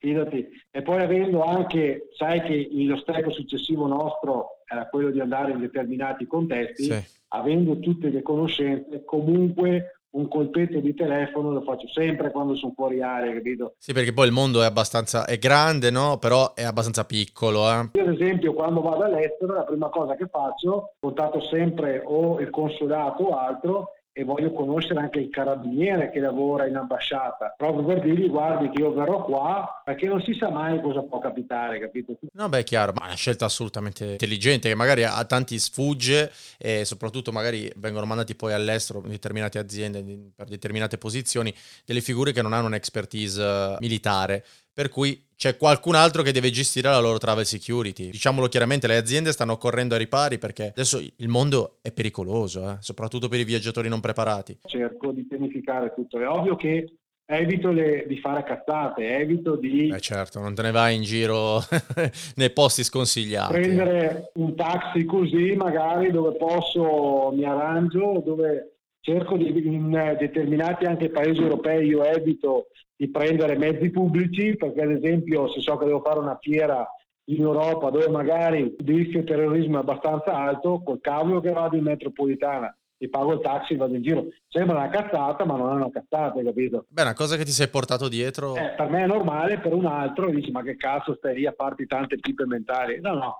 Io intanto prevengo. Ascolta Luca, volevo spezzare una lancia in favore della realtà per cui lavori adesso perché lo possiamo dire, non hai una laurea, non facevi il manager in forza armata, no, non, eri un no, ufficia- no, non eri un ufficiale superiore. Quando in realtà ho saputo che è stato dato un titolo, che è una cosa normalissima, poi magari nel mondo anglosassone, di dare un titolo a livello di manageriale, mettiamola così, a delle persone al quale viene riconosciuta una forte esperienza sul campo, concreta, eh, che abbia dietro dei riscontri reali, molto bello ed è un caso secondo me più unico che raro, ti sia stato dato un incarico parecchio importante, no? nonostante tu non avessi, tra virgolette, il titolo di studio per, per portarlo avanti. Sì. Ed, è mo- ed, è una cosa molto molto bella che le aziende dovrebbero iniziare a fare per le figure come la nostra, no? che siamo un po', siamo un po' ambigui.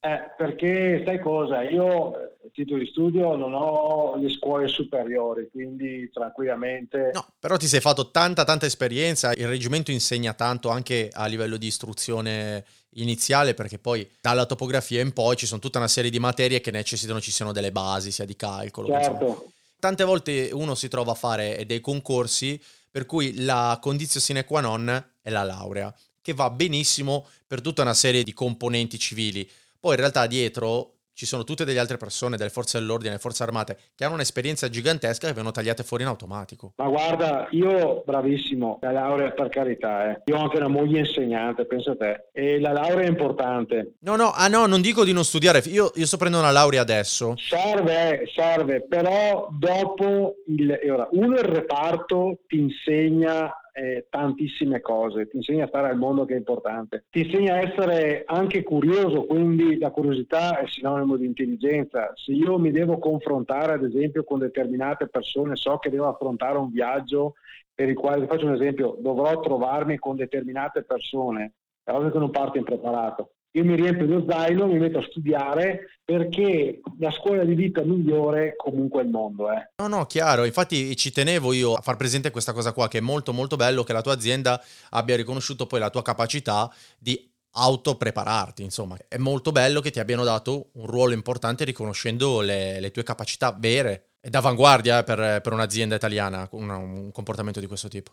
Ah, guarda che dopo parlando con un deputato che conosci anche te, sì, sì. Eh, che si sta battendo su questo, si era proprio parlato di, anche nella forza armata, cose che fanno anche gli altri paesi. Eh, per gli altri paesi è normalissimo, ok? Non è normale che la gente vada in pensione a 60 anni, ma è più normale che la gente dopo 20, 30, 25 anni di servizio ci levi dei coglioni perché non puoi avere militari che sono lì con... Sì, non abbandonati, ci sono percorsi di transizione dove vieni Bravissimo. favorito la transizione, ti viene insegnato un nuovo mestiere, insomma. Se noi vediamo in base alle capacità, poi se uno non ci arriva e va bene a fare altro, però se ci sono delle persone che hanno maturato delle capacità riconosciute nella forza armata, che può essere dal marconista piuttosto che il conduttore o altro. Abbiamo di tutto dentro, da, dai veterinari a, ai logisti.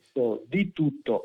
Se tu vedi anche i miei veicoli, se tu inizi a recuperare questa gente che magari dice guarda, basta, voglio cambiare come ho fatto io, no? e voglio, ho un'esperienza di 20, 30 anni, 20 anni, metti caso, guidavo camion, guidavo carri armati e tutto, cavolo, ma perché l'industria della difesa che magari produce veicoli o anche l'industria civile perché non è solo difesa, eh. Cioè... No, no, io parlo proprio delle industrie civili, dovrebbero essere più sensibili al... Cavolo, ma sai che valore aggiunto? Cioè praticamente quello che faceva l'Italia una volta con i piloti caccia. È, è, una roba che sta portando avanti in misura Amazon per dei progetti che si, si trascina da, da, dall'Inghilterra. Ma certo, di gestione del personale, ma tutto, ma, ma anche solo la protezione civile. Tu immagina le capacità che può avere un soldato, un, uno del genio, un logista, a organizzare determinati eventi catastrofici, anche gestione personale di autoveicoli, della protezione civile. Cioè, una roba, ragazzi,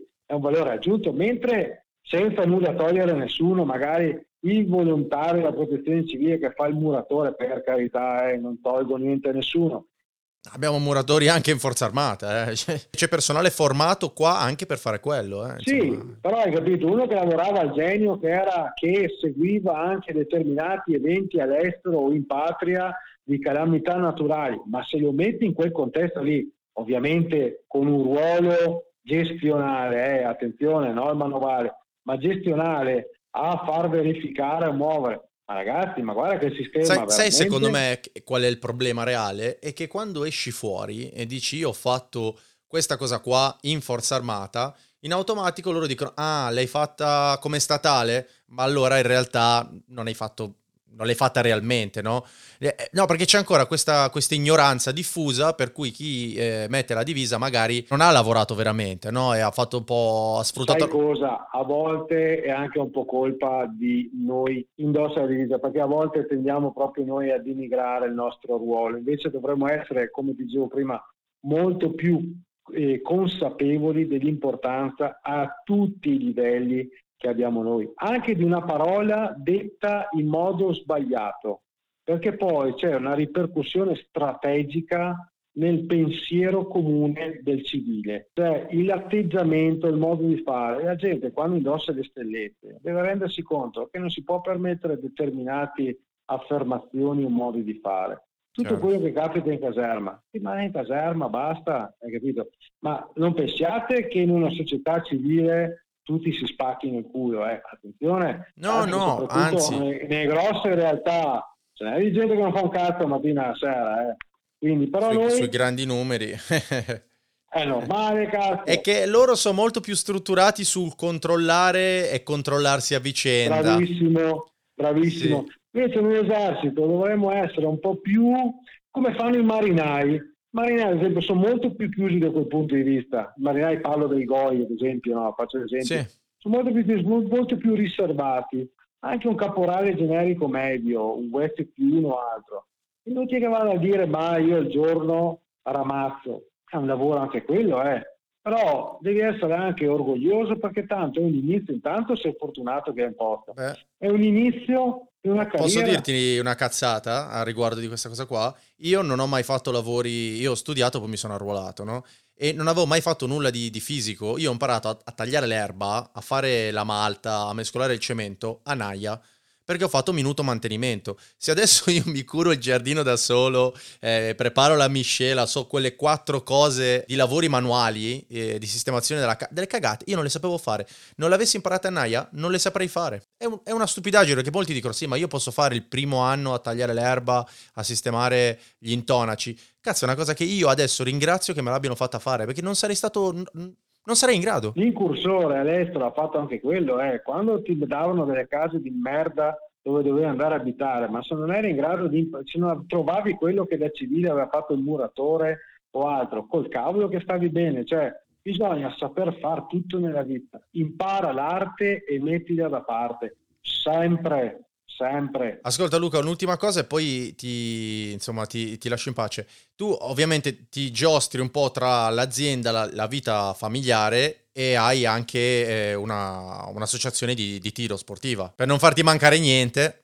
Eh, beh, ovviamente. Alfa 22 che ormai sono 11 anni che siamo aperti e ci occupiamo principalmente di formazione nel settore difesa tant'è che facciamo varie attività dall'impiego delle armi prettamente per difesa e dove alcune anche reparti dell'esercito ma anche reparti della pubblica amministrazione, quindi parliamo di presidenza del Consiglio dei Ministri, eh, abbiamo effettuato anche delle attività formative, quindi sono uscito, quando sono uscito sono subito rientrato. Hai smesso di fare il formatore e hai continuato a fare il formatore, insomma. Sì, lo facevo già anche prima, ma in modo molto, non ero direttamente, cercavo di avviare questa attività eh, io e mia moglie perché, e anche mio fratello perché comunque eh, è nato tutto da, da, mia moglie Alfa 22. Beh, è un bel poligono. Dove siete voi? Siamo dal Bettone, in provincia di Vicenza, quindi nel Basso esatto. Vicentino. Beh, avete un bello spazio grande, no? Ho visto le foto sul sito. Eh, abbiamo 35.000 metri quadri di struttura eh, consolidata, dove abbiamo linee di tiro fino a 312 yard e poi un'area dove effettuiamo attività formativa e di mantenimento arma corta, pistola, quindi Black Rifle e calibro 12, poi abbiamo un comprensorio mobility, attività survival e tutto quello che riguarda il physical training. E c'è richiesta? Da parte dei civili di queste materie qua o più che altro i clienti sono no, arrivano? Allora ti dirò, stranamente più civili che personale. Veramente? Sì, allora personale in servizio mi richiede alcuni corsi tecnici dedicati, tipo la Presidenza del Consiglio dei Ministri, quindi ho, ho formato per a quelle che sì. sono le scorte e tutele dei vari onorevoli che girano adesso. Quindi sì. siamo abbastanza in contatto. Sì, i nuclei scorta, insomma. I gruppi tutela e anche scorta. Gruppi tutela. E perché quando ero a reparto comunque ero istruttore anche di scorta e tutela. Dopodiché abbiamo, ho fatto un NGO che andava a operare in Africa e loro avevano la grossa problematica, pensa te, di pianificazione dei itinerari. Loro andavano ah. in Africa, loro erano un NGO, non faccio il nome, eh, che aveva avuto in donazione da un miliardario francese dei camion ospedale e questi qua si erano trovati quindi qualche volta a avere avuto questi camion sequestrati, eh, più che altro i soldi perché sbagliavano proprio l'approccio con determinate persone e poi si trovavano a avere problematiche sul terreno. Hanno fatto un bel corso di pianificazione, di itinerario in base ai periodi. Ah, particolare, bello, no? Perché uno poi pensa, no, al poligono si va per sparare, in realtà no. no, no Ci sono tutta no, una ecco. serie di attività collaterali bellissime, no? Dal, da questa al, adesso fate anche fitness funzionale, ho visto, no? Sì, physical training, sopravvivenza, un po' tutto. E poi il tiro, ovviamente, quindi un poligono. Abbiamo la nostra struttura e noi ne siamo come scuola, principalmente. So che avete un bel team di veterani. Abbiamo come istruttori, ho personale che ancora in, qualcuno è ancora in servizio, eh, con esperienza forse FS, Polizia di Stato e ho anche uno SWAT, eh, ex istruttore SWAT americano. E come mai è finito lì da te? Ma è finito lì perché si è trasferito in Italia perché era amante del vino, pensate, non è che non ubriacone, però ha voluto comprarsi una casa e coltivare la vite. Ah, in pensione, che, che figata. Sì, sì, in pensione. Inutile cambiare la tua vera realtà. Un giorno ha approdato lì e durante il primo film Blue Line che abbiamo fatto e da cosa nasce cosa e adesso è finito a fare istruttore lì.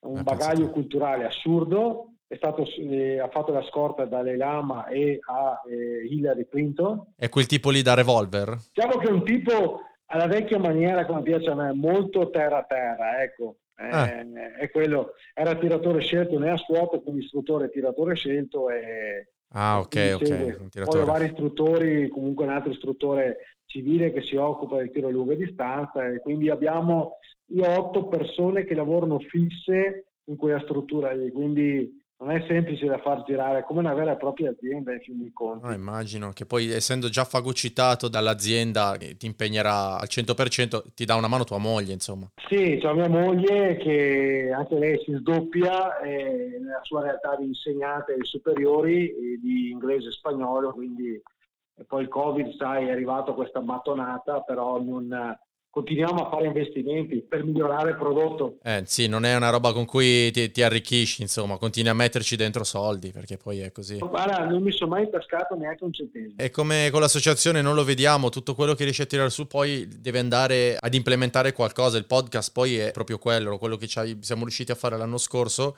era per creare anche questo, no? Continui a creare... Sai cosa? Tu lo vedi anche, io sono un po' maniaco della perfezione, quando vieni da me è tutto in ordine. Per mantenere in ordine costa. Ah, poi una struttura così grossa? Eh, costa tantissimo. L'erba tagliata ogni settimana.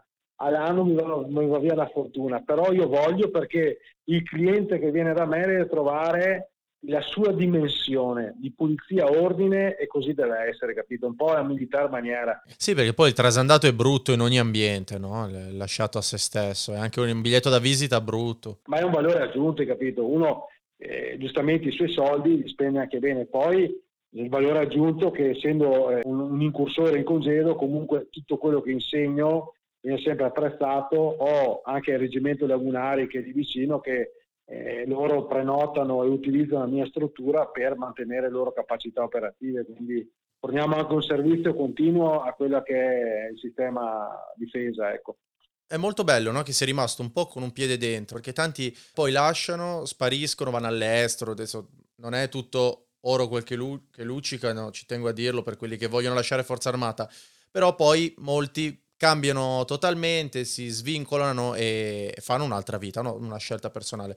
È bello perché in realtà sei rimasto, hai voluto rimpiegare le tue competenze, però alla fine sei sempre a sostegno della tua vecchia famiglia, no? Ed è, secondo me è una cosa bellissima. Ma certo, ecco, tu hai detto una cosa importante di quelli che vanno anche all'estero. Ecco, un messaggio che a me piacerebbe che passasse dopo questa, questa nostra chiacchierata è che magari le persone che hanno anche intenzione di lasciare dopo poco, pensando, pensando di avere maturato un'esperienza, io penso che dopo 23 anni non ho ancora capito un cazzo. No, è fuori un mondo competitivo, eh? molto, molto competitivo nel settore nostro. Attenzione, attenzione agli abbagli, ve lo dico perché ne sento di cotte di crude e vedo continuamente gente che pensava una cosa e poi maledicono il giorno della scelta che hanno fatto. Cioè cercate sempre, se dovete fare un salto, di avere un buon paracadute principale e un ottimo ausiliario, perché finire con il culo per terra è un attimo. Tutti quelli che vi propongono e le società di sicurezza private sono tutte puttanate.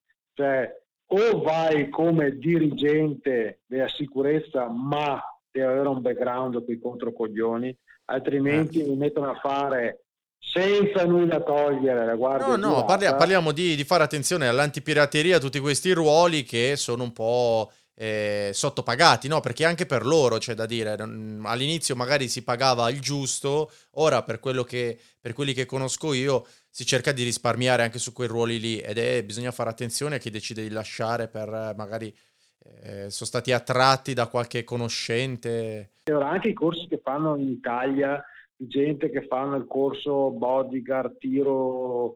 C'è un po' di tutto in giro eh, adesso, sta improvvisando un po' chiunque. Adesso c'è di tutto. Il discorso è che le certificazioni servono fino a un certo punto. E ora guarderanno sempre se vai con un curricula direttamente guarderanno cosa hai fatto, per quanto hai fatto e che ruolo rivestivi, né più né meno, e ti pesano subito lì. E I corsi fatti a pagamento fuori, ricordatevi sempre che sono corsi fatti a pagamento e di conseguenza paghi e hai. Se è un cazzone che ripartivano i colpi, paghi e hai.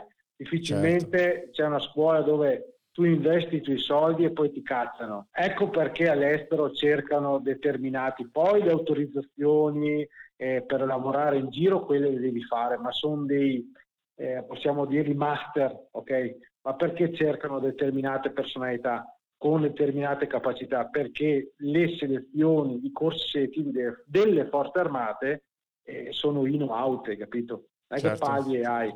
No, no, ecco, ci tenevamo anche noi a sensibilizzare sul non prendere con troppa leggerezza eh, la transizione. Noi la promuoviamo con i giusti tempi, ok? Come ha fatto il, il Michael Turconi, eh, che aveva una carriera lanciata ed è stato facilitato ad entrare nel mondo della medicina, o come ha fatto il Luca Munaretto, che dopo vent'anni di esperienza è passato da una multinazionale, ecco, di non prendere con troppa leggerezza eh, il, il cambiare lavoro con promesse magari un po' così fumose, nebulose. Che le aziende civili, se gli vendi, puoi anche fregarli, no? Perché poi magari millanti una certa capacità, ma è poi un uh, ritrovarti un danno, no? Perché quelli, tempo un anno, si accorgono se realmente hai quelle competenze che hai, ah, hai detto. Tempo un anno, tempo due mesi se ne accorgono. Ca- hai capito, poi ti tengono lì, ma le aziende non si fanno mica problemi se non produci o non vendi a seconda di, di qual è l'incarico che ti hanno assegnato a mandarti via. Ho avuto proposte di lavoro anche dall'estero, eh. le ricevo, però anche ben pagate, eh. molto meglio. Uno dice guarda i soldi, però bisogna sempre farsi i conti a lungo termine. Sai cosa? Aiuto tanto anche la famiglia a questo punto. Eh? Sì. Se tu un cane sciolto dice vabbè, mangiato io, ho mangiato tutti, è festa finita. Se invece hai la famiglia con un figlio soprattutto, eh, i conti... Io poi ho anche comunque una, un'altra realtà, però guardo sempre, sai, siamo un po' molto nazionalisti no, da questo punto di vista, cioè io quando mi muovo mi muovo per l'Italia, cerco di dare quel valore aggiunto umano che magari un oggetto così da solo non può fare, capito? Quindi cerco di esprimerlo al meglio. eh, però ci sono, guarda che ci sono realtà della difesa che cercano personale, attenzione, non è che non li cercano, eh. Poi ci vanno a proporre magari dei cazzoni. Anche il nostro è un mondo variegato, no? siamo in tanti, quindi c'è dentro un po' di tutto. Insomma, le grandi aziende non hanno tutti eh, i 2.000, i 5.000 dipendenti super produttivi, no? Ma ovvio, sì, va. Ma quello che ho sempre detto anche ai ragazzi prima di andarmene via, quel giorno che me ne sono, prima di andarmene proprio, sono andato in, in aula, c'era anche, mi sa che c'era anche Michael. Io dico sempre, eh, maturate delle capacità e poi se vedete che fuori potete trovare una vostra dimensione e crescere ancora e crescere, bravissimo, fatelo. Valutate, chiedete magari a chi ha fatto il salto, ma uno serio che ha dei risultati, no quello che ha fatto e poi lo trovi lì a mendicare. Cioè, eh, mai, no, come dicono gli inglesi, mai farsi dare i consigli sulla caccia da chi sta morendo di fame. Bravissimo. Eh. E quindi, e poi, se siete, fate il salto, però prima maturate esperienze, perché solo quelle vi daranno la capacità di supportare e sopportare determinate situazioni che ci sono all'ordine del giorno. Eh.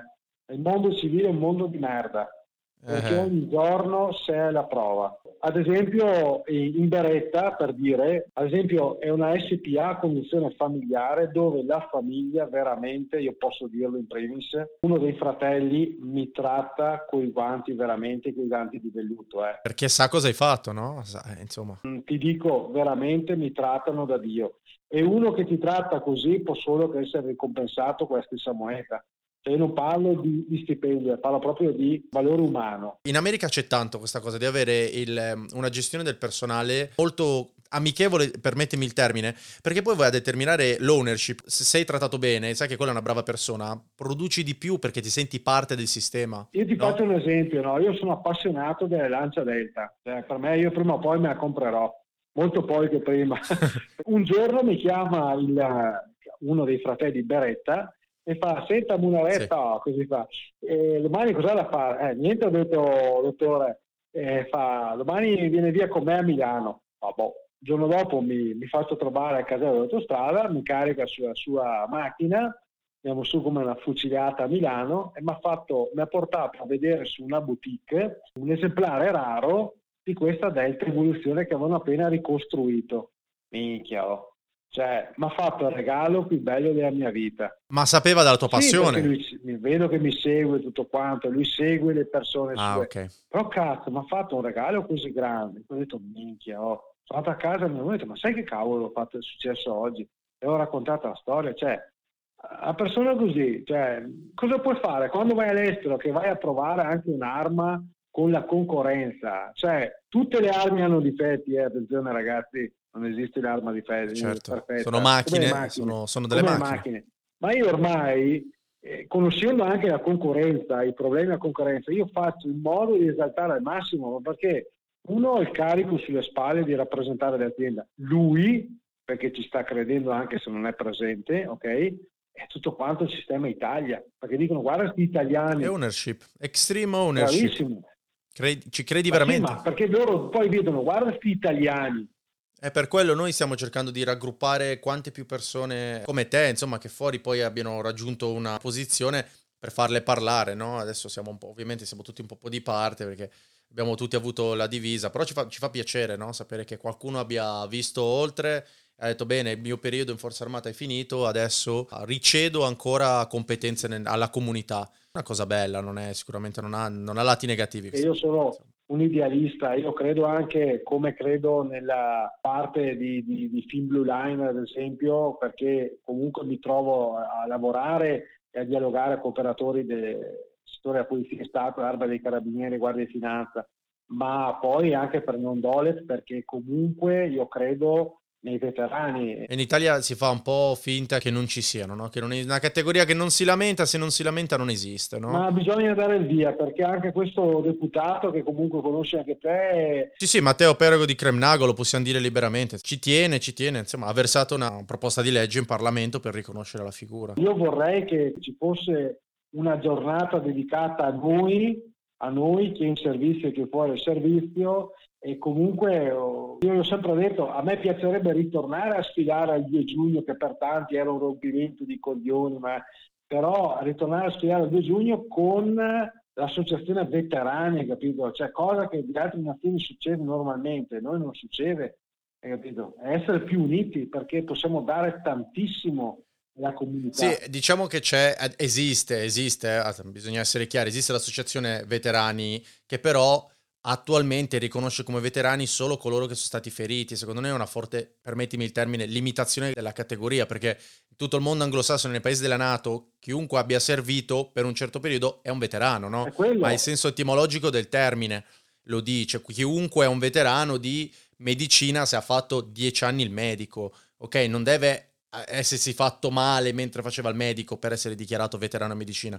Anche se ti facevi male, magari non eri ferito in salute comunque non lo denunciavi perché no perché volevi continuare a fare noi siamo tutti acciaccati tutti rotti perché tutti volevano Bravo. continuare a fare il lavoro gli fregava niente di avere protusioni ernie legamenti strappati eh. Eh. Ti volevo ringraziare Luca per uh, il tempo che ci hai dedicato e per questa chiacchierata. Grazie a, insomma, a te perché tanti magari preferiscono anche per una forma di riservatezza non volersi raccontare. Noi ci tenevamo parecchio perché secondo me è bella, è bella la storia dell'operatore che adesso fa altro, che ha una famiglia, è una persona norma- normalissima e si prodiga poi per, uh, anche per la sua categoria, no? Quindi troveranno tutti quelli che hanno ascoltato questo episodio i riferimenti di Alfa 22, di Luca Munaretto, della Team Blue Line del progetto di Team Blue Line, visto che ne, ne hai parlato e sappiamo che ci sei parecchio affezionato. Che altro, Luca?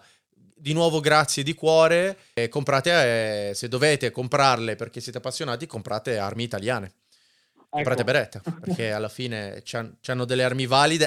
facciamo, abbiamo fatto il, mar- facciamo il marchettone a chiunque eh, venga a sponsorizzare la propria realtà, perché, perché no? Eh, alla fine se devono scegliere possono comprare anche quelle. Andate da Luca Monaretto, da Alfa 22, provatele.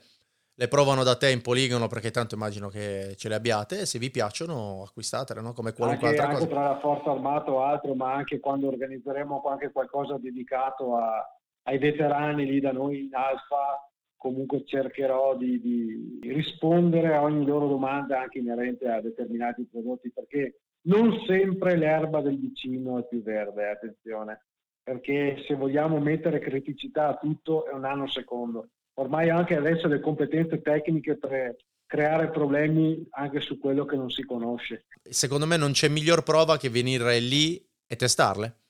Quindi viene da te, gliele ah, puoi sì. spiegare chi meglio di te. Tra, eh, viene, viene, giù in poligono da voi provano i corsi, si formano. Se non vi piace il tiro, andateci lo stesso, dato che fanno di tutto, no? Tutto da, dalla sopravvivenza, adesso sono corsi belli. Sì, soprattutto per, per, tanti che magari non sono addetti ai lavori e dicono ma a me sinceramente delle armi non me ne può fregare di meno perché non le voglio usare, perfetto, come mia moglie, come tutta la mia famiglia che è totalmente scevra dall'uso delle armi, perfetto, ma i corsi di sopravvivenza, i corsi di fitness, anche fate corsi di mobilità, di guida fuori strada, andate là e formatevi, provate qualcosa di nuovo, no? Visto che c'è lo spazio, c'è la competenza, noi ci tenevamo a dire, ci sono tante realtà, ovviamente poi eh, non c'è una migliore o una peggiore, però alla fine se sono lì in zona da te e siete del, del Vicentino, allora grazie, grazie di nuovo e speriamo magari ci sia ancora occasione di fare qualche altra puntata. Grazie a te.